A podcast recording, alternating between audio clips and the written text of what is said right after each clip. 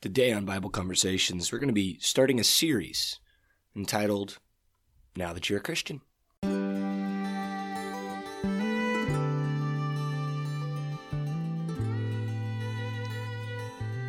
All right, well, uh, we are excited about this one. We've actually got about 10 different, uh, I guess, studies, Yeah. for lack of a better word, that we're going to do.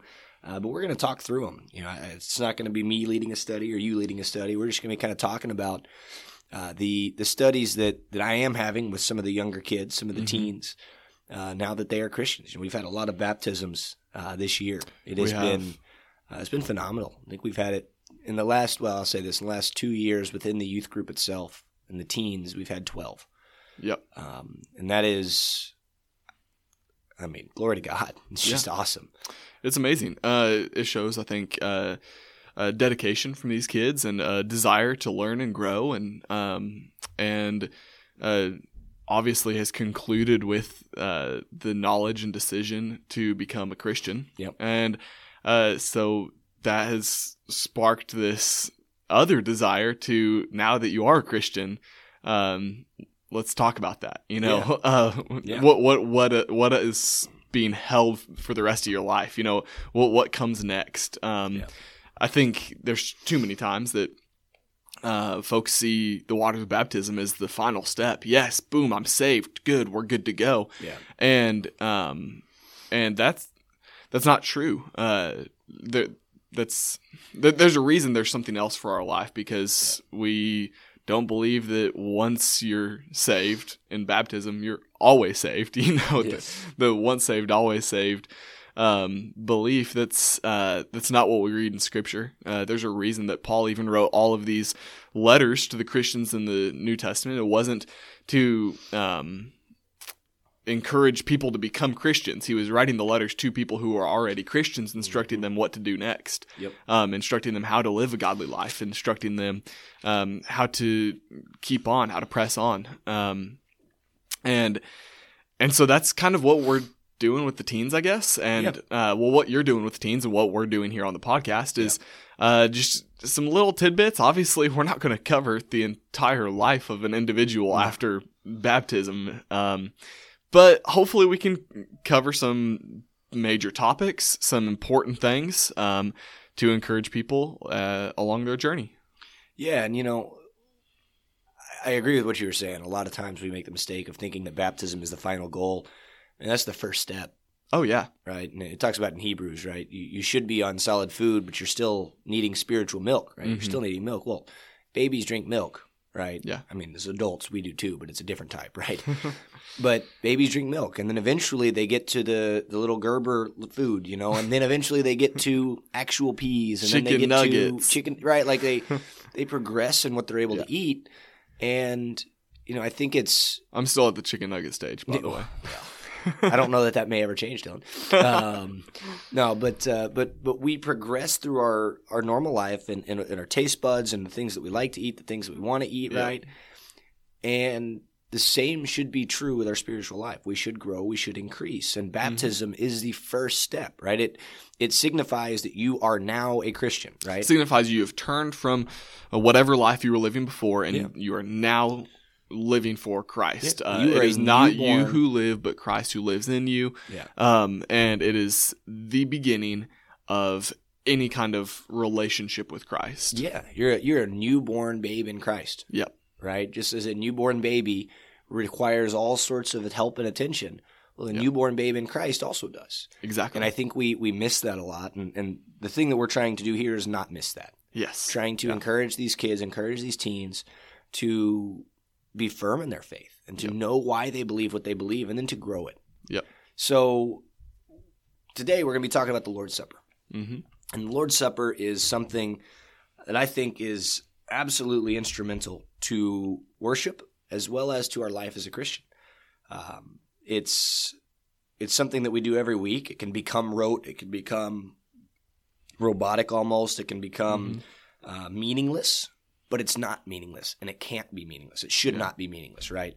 Um, I think sometimes we, we get in the habit of we go to church, we take the Lord's Supper, and then that's that. And it's not a conscious decision of what we're doing. It's yeah. not we're not focusing and, on that. And that's all up to the participant. Yes. Uh, whoever is partaking of the Lord's Supper, each individual, um, that's up to them whether mm-hmm. or not they become robotic in it. Yes. So what I want to do is I want to go to the institution of the Lord's Supper, where it was originally right. instituted. But before we get to that, got to talk about the origins of it. Exactly. Yeah. So Exodus talks about the Passover lamb, mm-hmm. right? And uh, what they did is it was a year, a, a, lamb of one year without blemish that they were to uh, kill, and then they were to spread the blood on the doorpost, and the mm-hmm. angel of death would pass over that house. Yeah, it was the the tenth plague. Yes. Um, when God told Moses, "Take my people out of Egypt." There were ten plagues um, that uh, Egypt endured. Um, yeah. And the tenth one, uh, God said that the firstborn of every family was going to be killed yep. um, on this specific night, um, now to become as the Passover night. Um, and it was going to the, the angel of death, as you mentioned, was going to come over all of all of Egypt. Um, and because God told His people that was happening, the way that you avoided having your firstborn child in um, your household being killed was to do what you're saying. You yes. know, the one year old lamb without blemish, um, taking the blood of that, putting it on the doorpost, and uh, you're going to continue talking about the meal. I think that yes. accompanied that. Yeah, and so after the Passover, that initial Passover, right? so they had that Passover there. They had unleavened bread. They were mm-hmm. ready to leave immediately. Right? They had um, they had wine that they were to drink. Right? They had all these things. Mm-hmm. And they left immediately after, right? And Egypt gave them tons of gold, tons of Just silver, right? Like, All of the wealth. Get out of here, go away. And for every year following that, mm-hmm. the Israelites were supposed to keep the Passover meal. Yeah, now, as a times, remembrance. Yes, as a remembrance, right? A remembrance of the fact that the Lord freed them from slavery. Right? Yep. The Lord freed them from Egypt. Uh, the Lord has freed his people, right? Yep. Well, there were times throughout Israelite history where they didn't take it. There were times throughout Israelite history where they completely abandoned God, right? Yep. And then there were also times where they were faithful in taking it. And so I think that really kind of holds true to us today. There are times where we are faithful in taking it, and then even if we're taking it every Sunday, there's times where we're not faithful in taking mm-hmm. it, right? Um, but that is the origin of what we're about to hear, what we're about to read, because this is Jesus taking the Passover, right? So in Matthew chapter 26 is where I'm going to read it from, and you can find this in any of the Gospels. Yep. It's in all four of the Gospels. We're going to read from Matthew chapter 26. Now, as they were eating, Jesus took bread, and after blessing it, broke it, and gave it to the disciples, and said, Take, eat, this is my body. And he took a cup, and when he had given thanks, he gave it to them, saying, Drink of it, all of you, for this is my blood of the covenant, which is poured out for many for the forgiveness of sins. I tell you, I will not drink again of this fruit of the vine until that day when I drink it new with you in my Father's kingdom. And so Jesus here, he says, and, and I think it's it's very very interesting that he wants them to remember him, right? Take, mm-hmm. eat, this is my body, right? Yep. It is a remembrance of the Christ, right? It is a remembrance of Jesus. Um, and in one of the other one of the other versions, uh, one of the other gospel accounts said, "Do this in remembrance of me." Right, and so a lot of a lot of churches we have our on the table, right, where we preside over the Lord's Supper. Do mm-hmm. this in remembrance of me. Yeah, it's just a scriptural reference to what we're doing. Yeah, um, so the Passover became substituted with, right? It was done away with. It was fulfilled, right? It was done away with, and now Jesus is in place. Yep. And Jesus has called his disciples to remember him via his body and his blood. Yeah, he took something that they were familiar with, yes. the Passover, mm-hmm. um, uh, something that that these men who were very devout Jews um, partook in, every single year yep. in order to remember their um, forefathers who yes. God had brought out of Egypt and remember what God had done for them. Yes. And and now Jesus took this thing that they're familiar with, um, and it, it's it's very clever when you look at it from the perspective of Christ, uh, taking something that they are familiar with in order to um, really uh, institute. establish, uh, institute something new. Yeah, yeah. Um, and and so he he really just changed it. Yes. Uh, you don't need to take the Passover anymore. Uh, that was great. Now, yeah. the thing that you need to remember is me. Yes. Well, and, and I think it needs to be stated as well that the bread that they ate was obviously not his literal body. Yes. right? Um, there, there's uh, I forget what the term is. I'll have to look it up, but uh, there is a term that that is used that essentially says that uh, the body of Jesus, like when you eat the bread, um, the body of Jesus is what you were eating, or when you drink the the wine, the body of the blood of Jesus is what you are drinking. Um, and so I, I think that is essential that we state that that is not what Yeah. happens. It is a symbolic representation of uh, of Christ, right? Yeah. Of, of His body and of His blood. Um, you have anything else? I've, I've got I've got another place I want to go. No, um, I I just wanted to expound upon what you're saying there. There are um, some beliefs out there. Um, I don't recall under which denominations they fall. Um, that you know when you take the bread and eat it, it turns into Christ's body Yeah. um, after you eat it, and um, and we can go into a lot longer discussion about how that's not true, um, how that's not real. Um, the simplest spot that I look at is uh, to look at uh, times of miracles, um, miraculous works, and miraculous gifts, even um, that all passed away in the first century. Um, that uh, was done away with, and so um, if you think of something that is like bread turning into flesh, um, obviously you are uh, thinking that it has to be something miraculous, and um, so if we just have the understanding that you know that that time of miracles in order to for the apostles to prove who they were in order for the apostles to to provide evidences for uh, what they were talking about that time has has been done away with Yes. because the the bible's complete Yes. um, and so i know i'm going over so much information in a very very summarized fashion but um, i think that's the best way i can summarize that Well, and the the phrase is transubstantiation, yes right? So the the the bread itself turns into a physical body, or the wine, or the grape juice, right? The fruit of the vine, as it's called in Scripture, Mhm. turns into um, his actual blood. It's not what happens, right? We're not Yeah. Cannibals. Yeah. That's what I tell the kids, right? Like, we're not cannibals. We're not actually eating Jesus. yeah Um, and so, but we are symbolically taking on his life, right? We are symbolically understanding that we have been freed from sin, right? Which Mhm. is which is the whole point. And so, uh, we're going to go to 1 Corinthians chapter 11 here. all right And uh, we're going to start in verse 17. And this is Paul talking to the church in Corinth. Uh, the first letter is, is pretty rough. Uh, there's a lot the church in Corinth is doing wrong. There's a lot that they need to be addressed on. There's a lot that goes on. And one of the things is the Lord's Supper. So he says, But in the following instructions, I do not commend you, because when you come together, it is not for the better, but for the worse. For in the first place, when you come together as a church, I hear that there are divisions among you, and I believe it in part, for there must be factions among you, in order that those who are genuine among you may be recognized. When you come together, it is not the Lord's Supper that you eat. For in eating, each one goes ahead with his own meal. One goes hungry, another gets drunk. What? Do you not have houses to eat and drink in? Or do you despise the church of God and humiliate those who have nothing? What shall I say to you? Shall I commend you in this? No, I will not.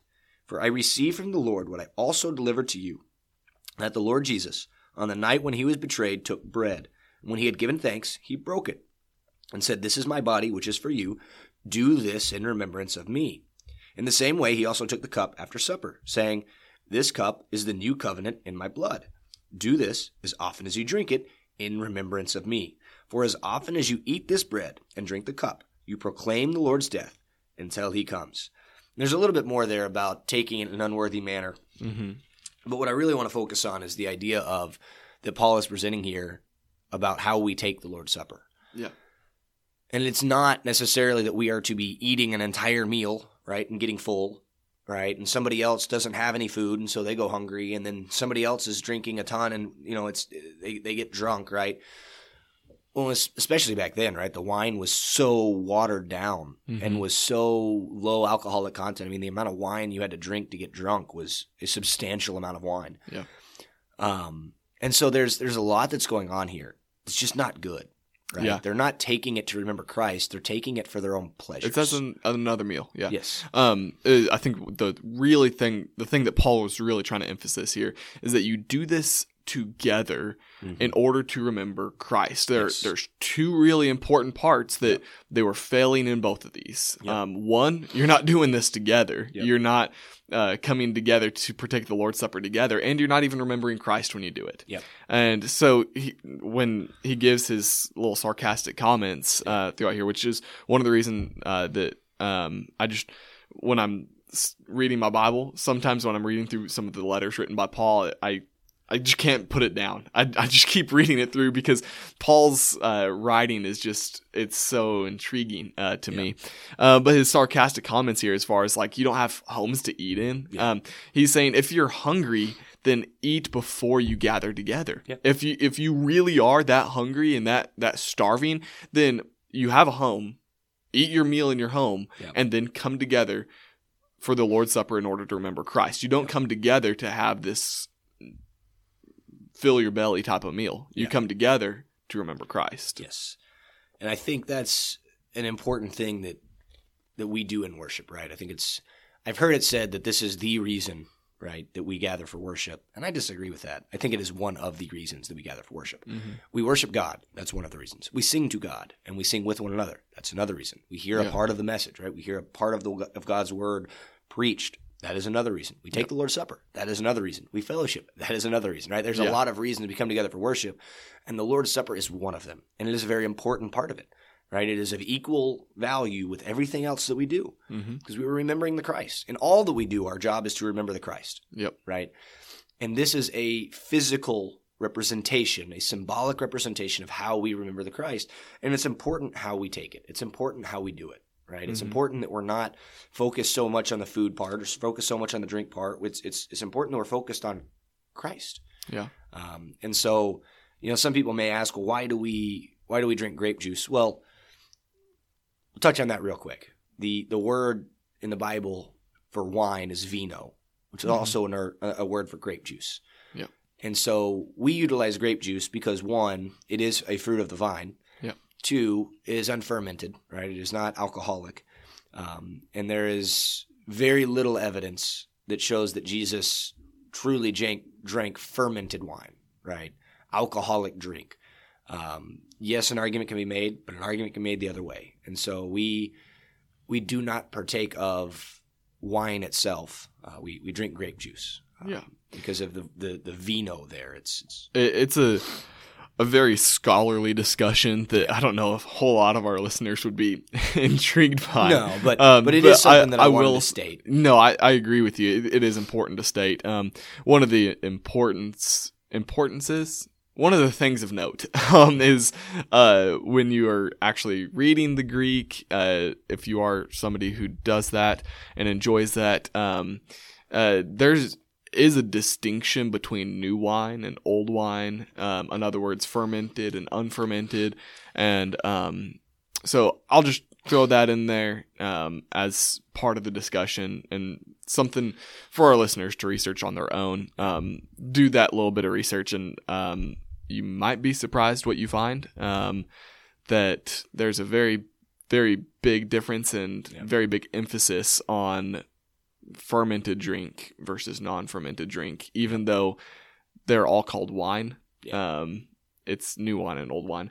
Um, uh, one more thing I want to point out from this uh, passage in 1 Corinthians 11 is if you keep reading in verse 27 and following, Paul says, Who, Whoever therefore eats, of the, eats the bread or drinks the cup of the Lord in an unworthy manner will be guilty concerning the body and the blood and blood of the Lord. Let a person examine himself then, and so eat of the bread and drink of the cup. For anyone who eats and drinks without discerning the body eats and drinks judgment on himself. I think that's a really important point. Is you need to examine yourself. That's part of uh, doing it in a worthy manner. Is you know you're not taking this meal to fill your belly as a as a you know I'm hungry I need to eat type of meal. It's a to remember the Lord, but also um, we mentioned before it can become such a robotic thing for so many people. Um, Yeah. It can be just done by rote, and I believe that is also in an unworthy manner. If Yeah. you are not examining yourself, thinking um, through your own life as far as why you need Christ, um, thinking in, in your mind and preparing your mind to focus on the cross, to focus on on the Lord's death, and um, if you're not doing that ahead of time, then you might as well just be eating this meal to fill your belly. Yeah. And I, I think that's all part of what Paul's talking about here. Yes. Well, and, and so that brings up another point there um, that, that I think is important to note. Uh, something that, that recently I've actually had conversations about and uh, and, and talked through, but uh, all of the passages of the Lord's Supper that we read, without fail and unequivocally, talk only about his death. Mm-hmm. So as we partake of the Lord's Supper, we focus on his death. The thought and the ideas and everything that surrounds his life and his resurrection and his ascension and the fact that he's coming again, all of those are relevant. All of those are necessary. All of those are important. The Lord's Supper is a focus on his death. Mm-hmm. It is a remembrance of the fact that he lived and then died for our sins. Yeah. Uh, it should lead us to want to know what else happened, right? It should lead us to focus on, oh, but he rose. And because of that, now we have hope, right? But it is a focus on his death. And I think that is something that uh, is is very important. I think that's something that we minimize maybe at times, right? Yeah. We, we focus so much on the resurrection that we don't focus as much on the death and we don't focus as much on the ascension, Yeah. right? Well, and we've had this conversation before off air, and Yeah. um, one of the things that I think is a strong point um, is that part of preparing your mind uh, for the Lord's Supper in order to think about His death is um, having the whole life of Christ um, really in your mind and and prepared to think about the entire life of Christ. That's that's everything from the, the perfect life He lived, Yeah. um, the the resurrected body, the ascended um, body, and and all of that in, encompassed is what makes his death so important Yes. as as the Son of God, and um, and so I, I think th- there are so many ways you can you can go about preparing your mind t- for the Lord's Supper, preparing your mind to um, think about Jesus Christ um, and remembering Him. Um, but these that I'm bringing up, th- these are just some some important things to to always be be thinking about whenever you're engaging in the Lord's Supper. Yeah. So there's there's two more things um, that, that I kind of want to talk about. One is the early church partaking of the Lord's Supper. Right? Where Okay. do we have proof of that? And then two, on what day are we supposed to do this? Right? Because we we just read in First Corinthians it says, "As often as you do this." Well, Yeah. how often do we? How do that? often? Yeah. right? so there's two passages that we're going to go to, and one of them is going to be a proof of the fact that the first church did this, Mm-hmm. right? And the second one is going to be a proof of the fact that the first church did it, and it was on a certain day. So Acts chapter two, verse forty-two. This is right after uh, the three thousand souls have been added to the Lord's church, right after uh, Peter's sermon. in verse forty-two, it says, "And they devoted themselves to the apostles' teaching." and the fellowship to the breaking of bread and the prayers. So there's four things here that are happening with all 3,000 plus of these people. First thing they are doing is that they are devoting themselves to the apostles' teaching, which is the teaching of Christ, Mhm. right? The second thing they are doing is that they are devoting themselves to fellowship, to being with one another, to talking to one another, to spending time with one another. The third thing it says that they're breaking bread, right? The breaking of bread, which is the remembrance of Christ. That is the Lord's. Yeah, it's uh, language for the Lord's Supper. Yes. You know, they, they came together to break bread. Uh, Yes. they were devoted to the breaking of bread. Um, it's a, a reference to the breaking of bread. I put that in quotes because now we have these little cups and we don't really break the bread together. But Break it with our um, teeth. um, but that's uh, it's a reference to the Lord's Supper. Yes. the breaking of bread. And the last thing there is prayers, Mhm. right? And devoting themselves to prayer. So the first church, right? The first century church, the very beginning of the church, right? When it was really when it was Jew and Gentile together, right? Today we don't have that, but Jew and Gentile together proclaiming Christ as the as the Lord of hosts, right? As, as the Son Mhm. of God. Well, the first century church did that. Yeah. They partook of the Lord's Supper.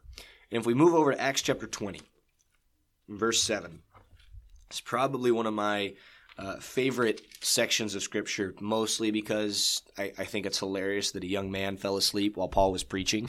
Yeah. Um, not so much that he died. He was raised from the dead, so it's okay. You know, it worked out for him. But I do find it funny that he fell asleep. But Uh, and the fact that Scripture records that, right? That's Mm-hmm. that's probably the funniest thing to me.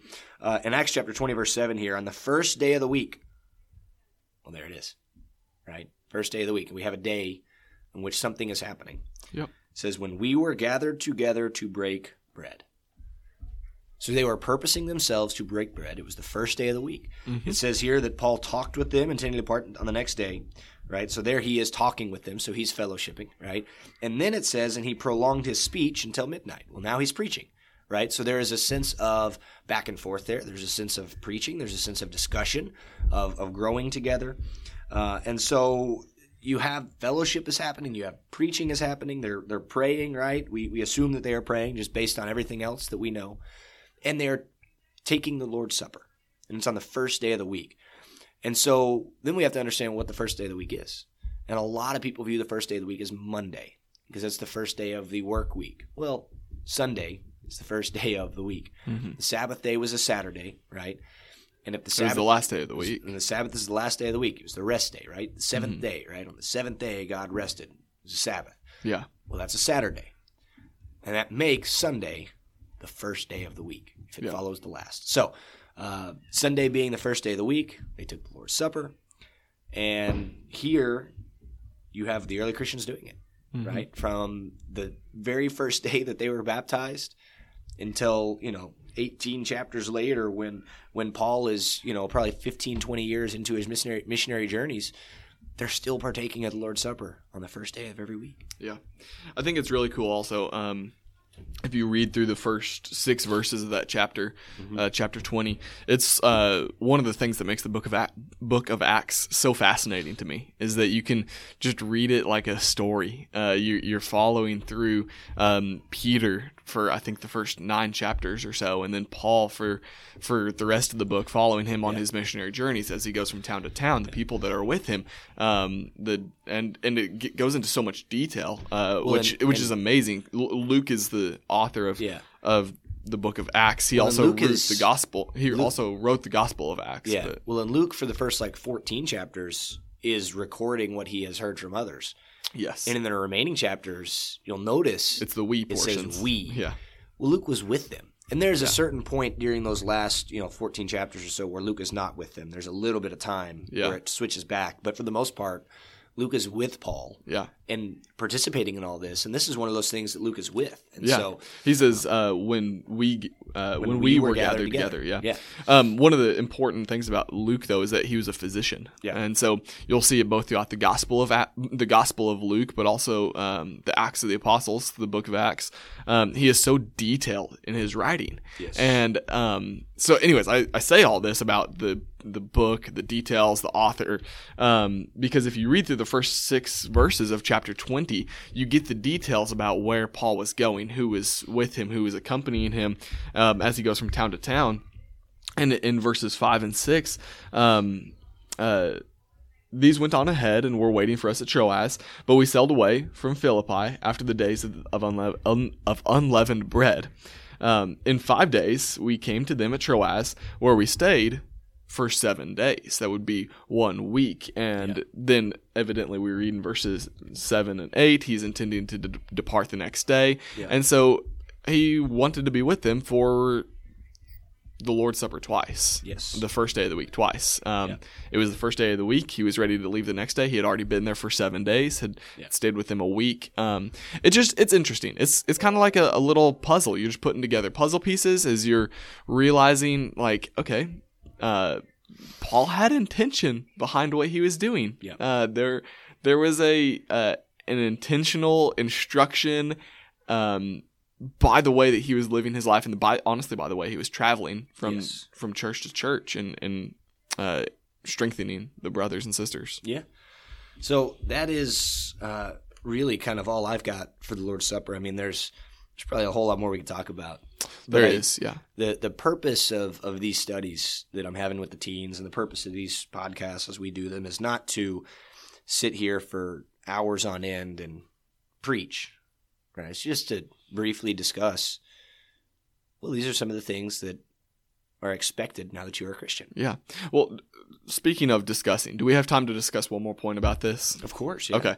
So, um, in the spirit of just general conversation and not um, preaching, um, I want to ask you, what is something that you've seen the church fall short in in regards to the partaking the Lord's Supper? What can we do better in?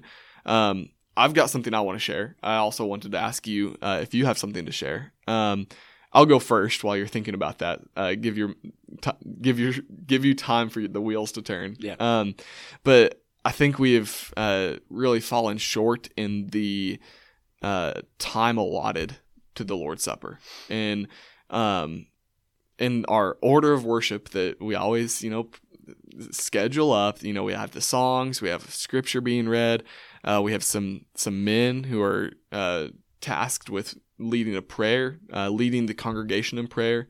Uh, we have a, a, message that is uh, preached from the Word, and we have the Lord's Supper. And I, I think it's partly a cultural thing, but we have become so rigid in our schedule and so all right, one minute. Like once the once the prayer for the bread is done, one minute for people to think about it, and then we got to do the next one. Yeah.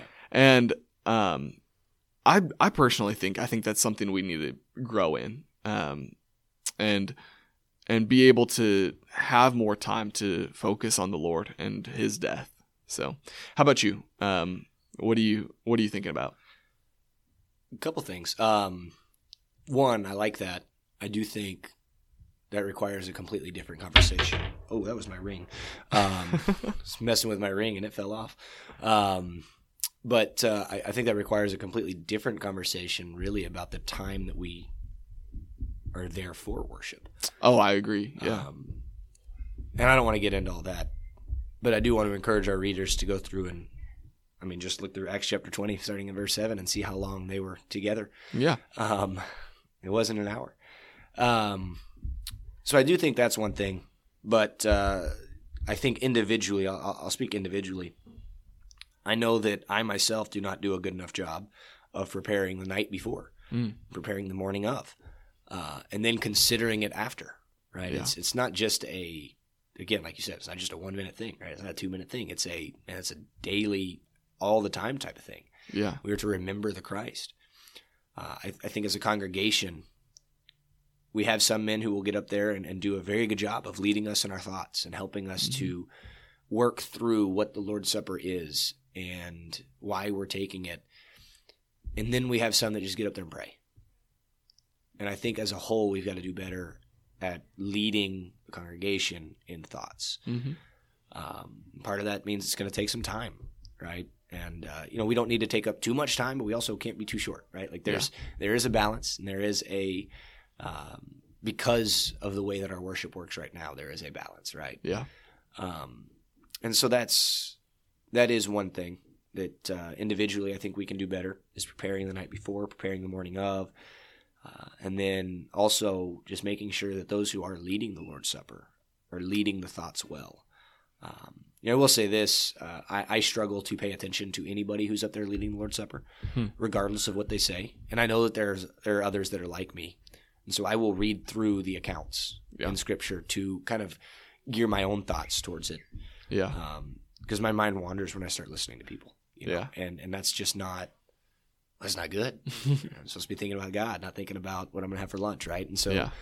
I focus very intently upon the scriptures and I read through the scriptures and I pray about the scriptures and then I pray about his death and I pray about what I'm doing, right, in my life and how I am supposed to be glorifying him through my actions and, and then I apologize for all the things that I do wrong, right? And I yeah. cuz he died because of me. That's the reality, right? Yeah. Jesus died because of me. If I was the only sinner in the entire world, he still would have died. Yeah. So Jesus died because of me. Yeah. And when we understand that, man, that's just heartbreaking. Yeah. And if we sit there in the Lord's Supper and we're playing on our phone or we're doing all sorts of stuff and, and we're supposed to be remembering the Christ who died for us, I mean, I struggle with that. I think that goes back to our initial conversation. You're a Christian, now what? And if you've made the decision to put on Christ in baptism, be actually like clothed with Christ, um, then you gotta live it. Um, it's got to be a part of your life, and um, So yeah, so that'll be the next nine weeks is talking about how else we can we can live it, right? Yeah, we've got a few different studies that we'll be going over. So uh, be looking out for those. And if you know a new Christian, uh, or if you yourself have been struggling in your faith, and uh, whatever the case may be, if you feel like these are going to encourage you, we, we ask that you share them. We ask that you uh, listen to them uh, and, and give us feedback as well. We'd love to hear it. Yep. Um, but in the uh, next few next few seconds or so, if you could pay attention just a little bit longer, see how you can help us, we would really appreciate it. Love you all very much. Bye.